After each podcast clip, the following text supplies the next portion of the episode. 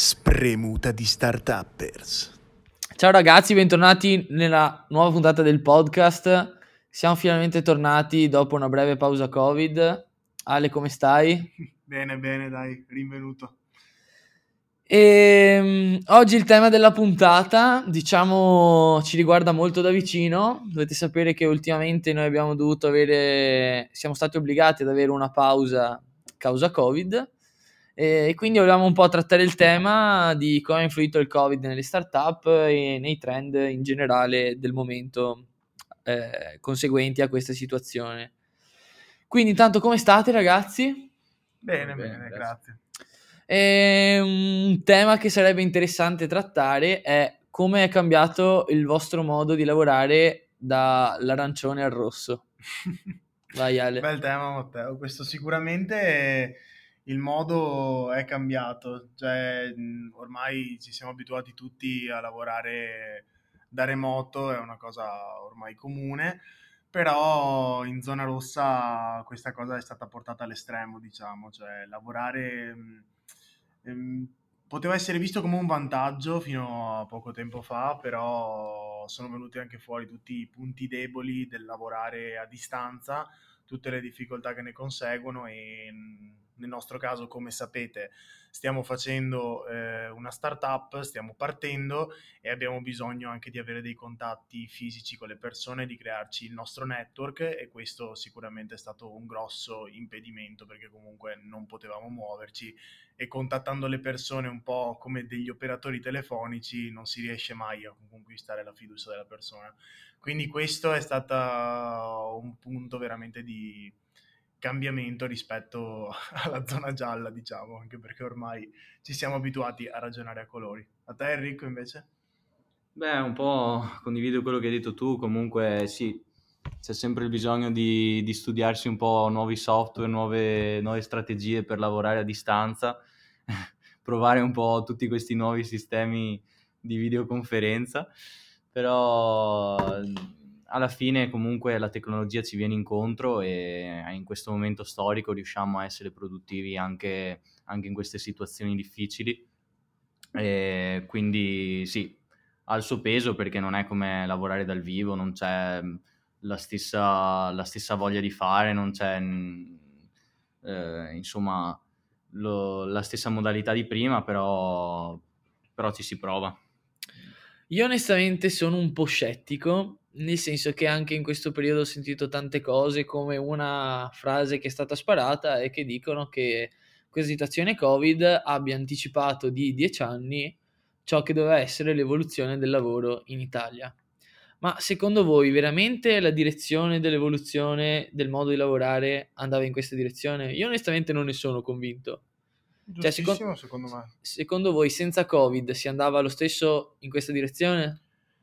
Bah, secondo me comunque, cioè, solo sono d'accordissimo, ha anticipato qualcosa che comunque sarebbe stato il futuro, cioè, ehm, io, come sapete, lavoro comunque anche nel, nel pubblico e mi sono reso conto di tantissime debolezze comunque che ci sono all'interno delle aziende di oggi, cioè una semplice videochiamata che comunque non è una tecnologia nata oggi che dici può esserci anche del gap o le persone non la capiscono, non la comprendono e non la usano.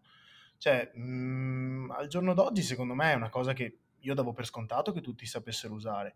Invece sono venute fuori, secondo me, moltissime situazioni, parlo sia dal punto di vista personale che poi anche mh, mhmm, da quello che è l'istruzione o comunque mh, mhmm, tantissimi settori che effettivamente non sapevano usare neanche una tecnologia così base.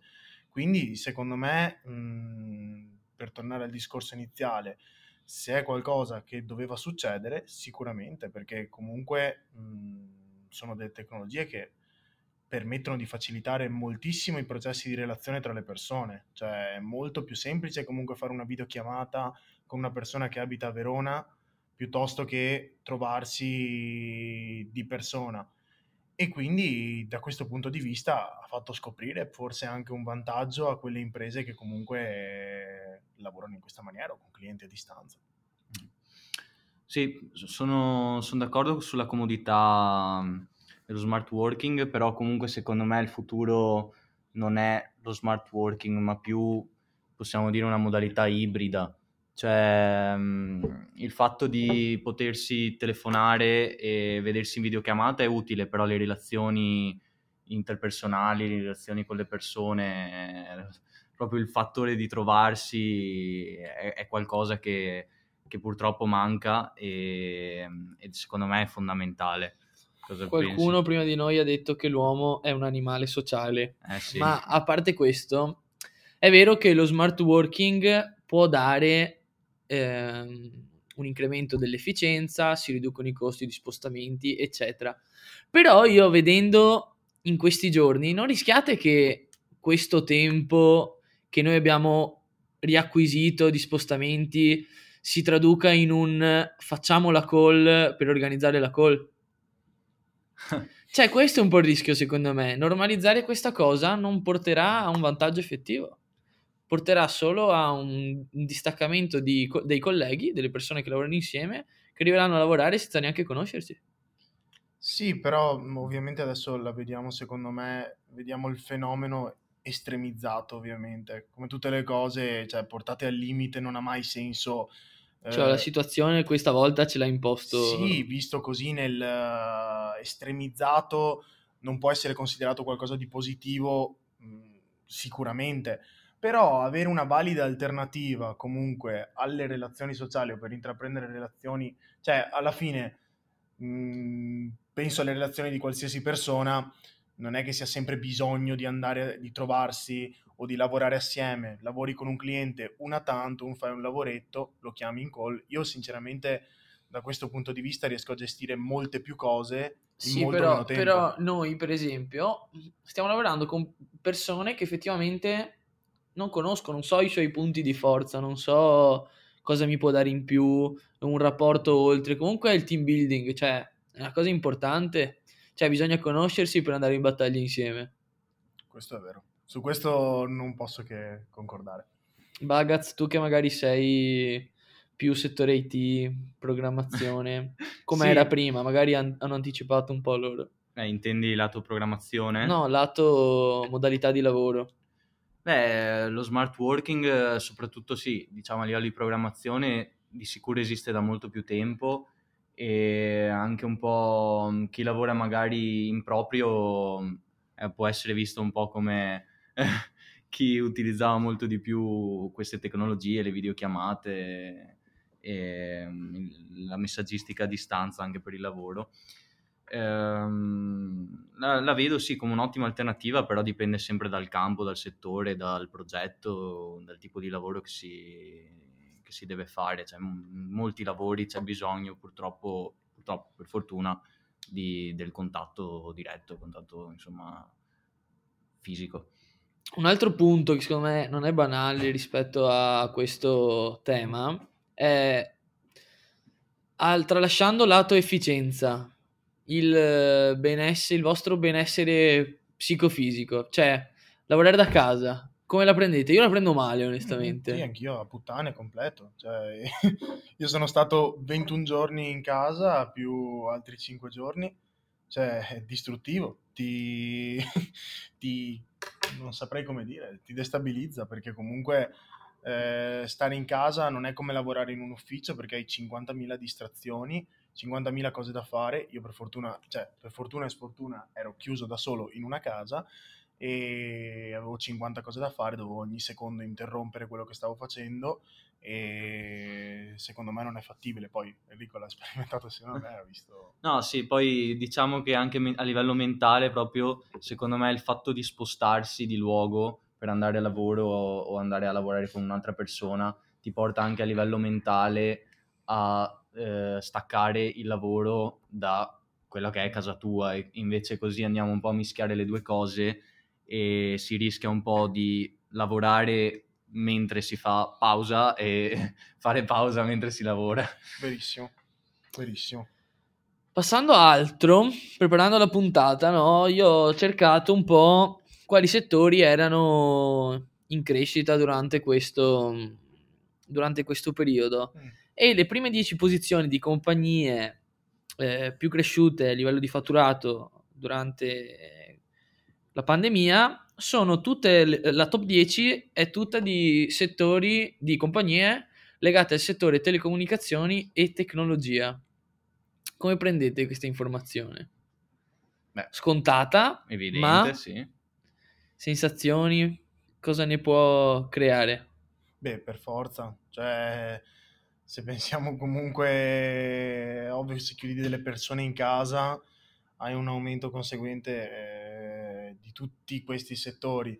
Cioè, se io avessi dovuto pensare a cosa investire, ad esempio parlo in borsa nel eh, 2020, in ottica 2021 avrei investito in queste realtà qui perché comunque chi fa comunicazione, cioè, ovviamente ha avuto un riscontro da tutti i punti di vista, ma io penso anche non solo alla comunicazione intesa come Zoom o servizi di messaggistica, penso anche se io sono una piccola impresa, devo tenere chiuso, in qualche modo devo raccapezzare, devo sbarcare il lunario. Cioè, mi metto a vendere su Facebook, mi metto a vendere su Instagram, che comunque sono telecomunicazioni in qualche modo, cioè mh, mi adopero in qualche modo, quindi sicuramente da questo punto di vista Sì. ha senso. Vabbè, abbiamo anche visto un grosso incremento delle vendite, infatti e-commerce, eh, Amazon eh, è schizzato, ma anche di sicuro immagino che eh, aziende che lavorano sulla sì, telecomunicazione, ma diciamo a La più livello T- di infrastrutture come team o... Sì, la eh, decima è T-Mobile al mondo, quindi Ecco, immagino che comunque abbiano dovuto sopportare questo, questo incremento di, insomma, di utilizzo di internet e di tutte le tecnologie che ci vanno dietro. E, poi anche Netflix e tutte quelle aziende che lavorano sull'intrattenimento, vediamo anche il gaming e insomma eh, la TV, eccetera, hanno avuto di sicuro un grosso impatto. e- Ma io la TV non, non ne sono convinto. Con Twitch, queste piattaforme qua, non so se la TV sia cresciuta. E non so neanche se, se tutte le varie compagnie che pagavano la pubblicità tradizionale, magari meno legate al, meno legate al mondo eh, internet, tecnologia, abbiano continuato a, a pagare o comunque a tenere questo ritmo di, di pubblicità. Quindi Sì. secondo me la TV potrebbe essere anche in difficoltà magari. Questo, questo è verissimo, ma secondo me lo sarà anche nel lungo termine. Comunque, a parte i più grandi esperti di marketing, tipo Seth Godin, che comunque mh, cioè, è la fine dei media di massa, cioè nel senso le, le pubblicità. Comunque, io notavo una cosa, non so se l'avete notata anche voi, che la televisione, il 90% delle pubblicità sono automobili. Cioè, e questo comunque fa anche, secondo me, riflettere che comunque l'impresa tradizionale sceglie altri canali. Sì, ma, ma voi, cioè, onestamente, io proprio la pubblicità tradizionale, cioè, voi la guardate? Io onestamente, con la quantità di canali, i social, magari prendi il telefonino, hai un'altra cosa... Cioè, io veramente saranno due anni che non guardo una pubblicità. Mhm. Eh, ha un effetto, secondo me, questo è un argomento interessante perché comunque la pubblicità da questo punto di vista, poi riportandolo anche in tempo Covid, le persone sono chiuse in casa, funziona solo se è martellante. Cioè, se una pubblicità la vedi mille volte, sei obbligato in un certo senso ad ascoltarla, però non è funzionale. O forse sono- se è divertente, tipo, non so, mi viene in mente Spot Wind con Fiorello, una cosa così, cioè... Esatto, una cosa del genere. Però mh, ci sono, secondo me, molti strumenti di marketing molto più efficaci. Cioè, pensando ad esempio, vedevo l'altro giorno che uno spot a Sanremo costa tipo 15 secondi 200.000 euro. Cioè, con 200.000 euro arrivi ad un pubblico molto più ampio con altri strumenti, secondo me. Poi, vabbè, il prestigio di stare nella serata di Sanremo e quant'altro è irripagabile, però sicuramente ci sono strumenti molto molto più performanti da questo punto di vista. Sì, magari il rischio di avere anche un, un mezzo così ampio non ti porta neanche al tuo vero target alla fine. Comunque, tornando a eh, mondo startup, ovviamente anche le startup hanno subito, chi in maniera positiva, chi in maniera negativa, questa situazione Covid. Quindi abbiamo preparato un po' di dati. Il primo dato che vi porto è che ehm, oltre un terzo, cioè il 30% delle start- startup high tech, ha applicato variazioni al modello di business durante la pandemia. Quindi un po' va a rinforzare il sentore che si ha di una startup come un qualcosa di facilmente modificabile e adattabile nel breve termine. Voi cosa ne dite? Sì, beh, questo sicuramente. Cioè, una startup eh, ha il vantaggio sicuramente di essere molto più flessibile. Cioè, lo stiamo notando anche noi adesso. Cioè, mh, stiamo facendo un periodo, come dicevamo nelle puntate precedenti, in cui siamo, stiamo facendo validazione della nostra idea. Però nel momento in cui la nostra idea non si rivelasse impattante per il mercato, cambieremo sicuramente modello di business e a costo quasi zero. Quindi una startup anche avviata ha una flessibilità, una, un'elasticità e una velocità nel cambiare che sono inequiparabili um, ad esempio ad un'impresa tradizionale che ha consigli di amministrazione, votazioni, azionisti e quant'altro da soddisfare. Quindi sicuramente le startup sono molto più inclini al mh, mm, cambiamento nell'ambiente esterno e riescono ad affrontarlo meglio. Secondo me è una cosa più che sensata questo dato. Sì, sono d'accordo, alla fine è un po' la, la natura delle startup, quindi a differenza delle grosse aziende eh, hanno un po' la flessibilità che gli permette di adattarsi al meglio alle necessità nuove dei clienti e a vedere un po' queste nuove opportunità che si creano sul mercato. E ora secondo me sarebbe bello capire se ci sarà un, un qualche piano di incentivo per, per, portare sul mercato nuove start-up eh, in Italia, insomma, un, una sorta di piano di rilancio. E, e qui... qua si scatena Ale, vai Ale, parlaci no, che no. parliamo con l'esperto. Che ce l'hai di essere cioè, io sicuramente confido cuore e mente in Mario Draghi, cioè nel senso se non lo può fare lui non lo farà nessuno.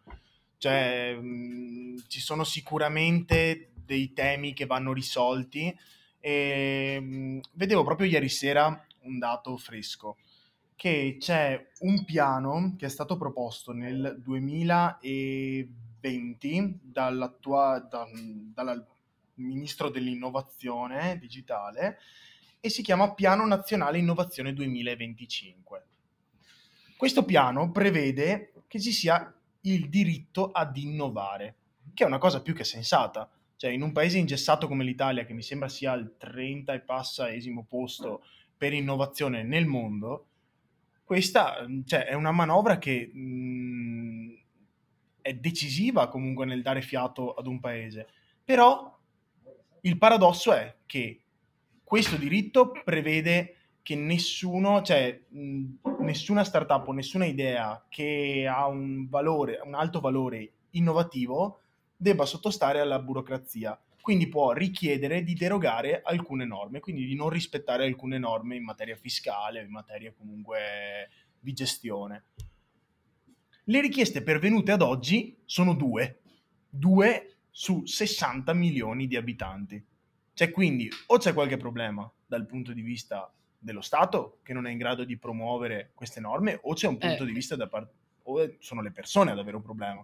La domanda eh, dove l'hai trovata, cioè dove sei venuto a conoscenza di questa In realtà l'ho sentito da un podcast che non mi ricordo il nome, dura tipo un minuto parlano di, di, tecnologia, parlavano comunque di, di, questa norma, poi sono andato a approfondirla, sono andato a leggerla nel sito appunto governativo e ho visto che effettivamente c'è un piano strutturato, cioè io non ne sapevo l'esistenza, io sono uno che cerca sempre mh, tra i bandi, tra, le, tra, i siti comunque statali o, o comunque siti istituzionali se ci sono dei bandi, delle novità in ambito startup, in ambito impresa. E visto che c'è questo piano nazionale innovazione 2025, che è pieno comunque di articoli che riguarda, cioè che hanno un, un altissimo valore dal punto di vista imprenditoriale o comunque nello stimolare la giovane imprenditoria. Però eh, ovviamente poi abbiamo un cambio di governo e le manovre del vecchio governo vengono un po' messe nel cassetto e quindi da qui sì, abbiamo... ricordiamoci che c'era anche un miliardo stanziato da Cassa Depositi e Prestiti con Luigi Di Maio che poi effettivamente che doveva essere adibito a finanziamento startup sì. e non è mai stato usato. Tornando ai nostri dati, eh, questo è un dato che mi piaceva perché mi dà un'idea anche di famiglia, comunità startup. Il dato che mi piaceva era che il 63% delle startup high tech italiane ha intrapreso proprie iniziative a supporto all'emergenza Covid-19, che non era scontato perché poteva anche essere che il mondo startup vedesse le grandi aziende come responsabili di questo aiuto.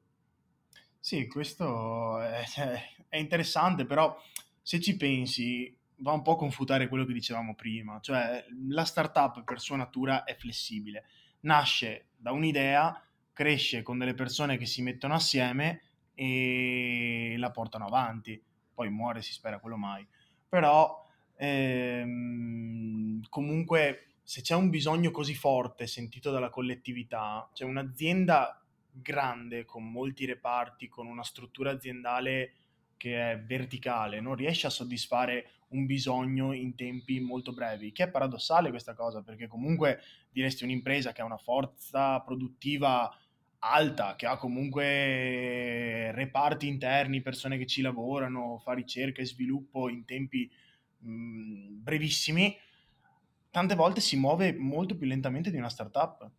E questo è il motivo comunque per cui andrebbe anche incentivata questa attività.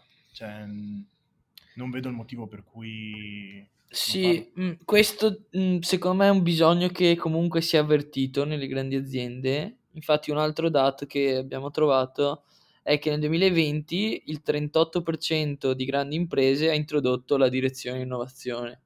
Mm. Quindi è un bel passo verso questa direzione. Comunque, secondo me, questo si avverte sempre di più. Sì, sicuramente è un passo non tanto spontaneo, ma dovuto. Cioè, o, o stai nel passo coi tempi o muori in un certo senso, quindi devi per forza riuscire ad innovare all'interno dell'impresa. Sì, è per quello che prima dicevo che non so se era questa la direzione a cui si andava, capito? Mm. Cioè, è obbligato, non so se sia un anticipo, secondo me è proprio un cambio netto. Cioè, di, un cambio di strategia in realtà Guarda, l'altro giorno parlavo su un, una room dove mi avevano invitato su Clubhouse e c'era una ragazza che ha detto una frase molto interessante. Diceva, alla fine fare mh, innovazione non è altro che fare le cose vecchie in una maniera nuova. Molto semplice, però di impatto. E questo no, vero, vero, vero. fa capire che comunque nel mondo anche le aziende che riescono a stare al passo coi tempi sono le aziende che anticiperanno un po' anche il futuro e che saranno in grado di, di avere una strategia anche nel mondo digitale o comunque in tutto quello che si sta prospettando. Quindi secondo me è necessario sicuramente avere una forte leadership dal punto di vista anche digitale orientata al futuro. Ale, eh, piccole imprese, eh, qualche secondo te comportamento che può aiutare nella sopravvivenza a questo periodo? Beh, eh, se parliamo di piccola impresa, sicuramente eh, ho avuto modo di vederlo personalmente con delle imprese di miei conoscenti che hanno avuto l'ostinatezza di non eh, cimentarsi nel mondo comunque del digitale o comunque nel cercare di vendere online e questi si sono trovati in grave difficoltà ad oggi. Cioè, mh, le, tanti hanno scoperto sicuramente uno strumento che è quello di vendere online e prima erano sicuramente scettici. Questo periodo li ha un po' obbligati e gli ha fatto rendere conto del potenziale che ha, soprattutto anche dovuto al pubblico vastissimo in, nel momento della, di piena pandemia. E secondo me questo comunque creerà anche un buon indotto dal punto di vista del, delle strategie digitali per le imprese, perché tutti si renderanno conto adesso che è un recovery plan che non può essere lasciato da parte, quello di avere un sito, e deve essere pian piano visto comunque come qualcosa che va di pari passo con un'attività fisica. Beh, poi bisogna dire anche che a questo punto le piccole imprese dovrebbero comportarsi un po' come le start-up, cioè il mondo è cambiato e come una startup bisogna cercare di stare a galla e un po', e un po' insomma cercare di cambiare il proprio business, adattarsi alle, alle richieste del mercato, provare nuovi, a, a, dare vita a nuovi servizi, nuovi prodotti che in qualche modo riescono a, a farti stare in piedi finché questa zona rossa no, non finisce, questa, questa pandemia non, non, avrà fine, insomma. Parole durissime di Bagattini. Parole di ghiaccio. Va bene ragazzi, allora mh, volevo prendermi questi 10 secondi per ringraziare Francesco, grazie Francesco della presenza e ricordiamo che il podcast esce venerdì, quindi venerdì prossimo nuova puntata e ciao a tutti raga. Ciao. Ciao.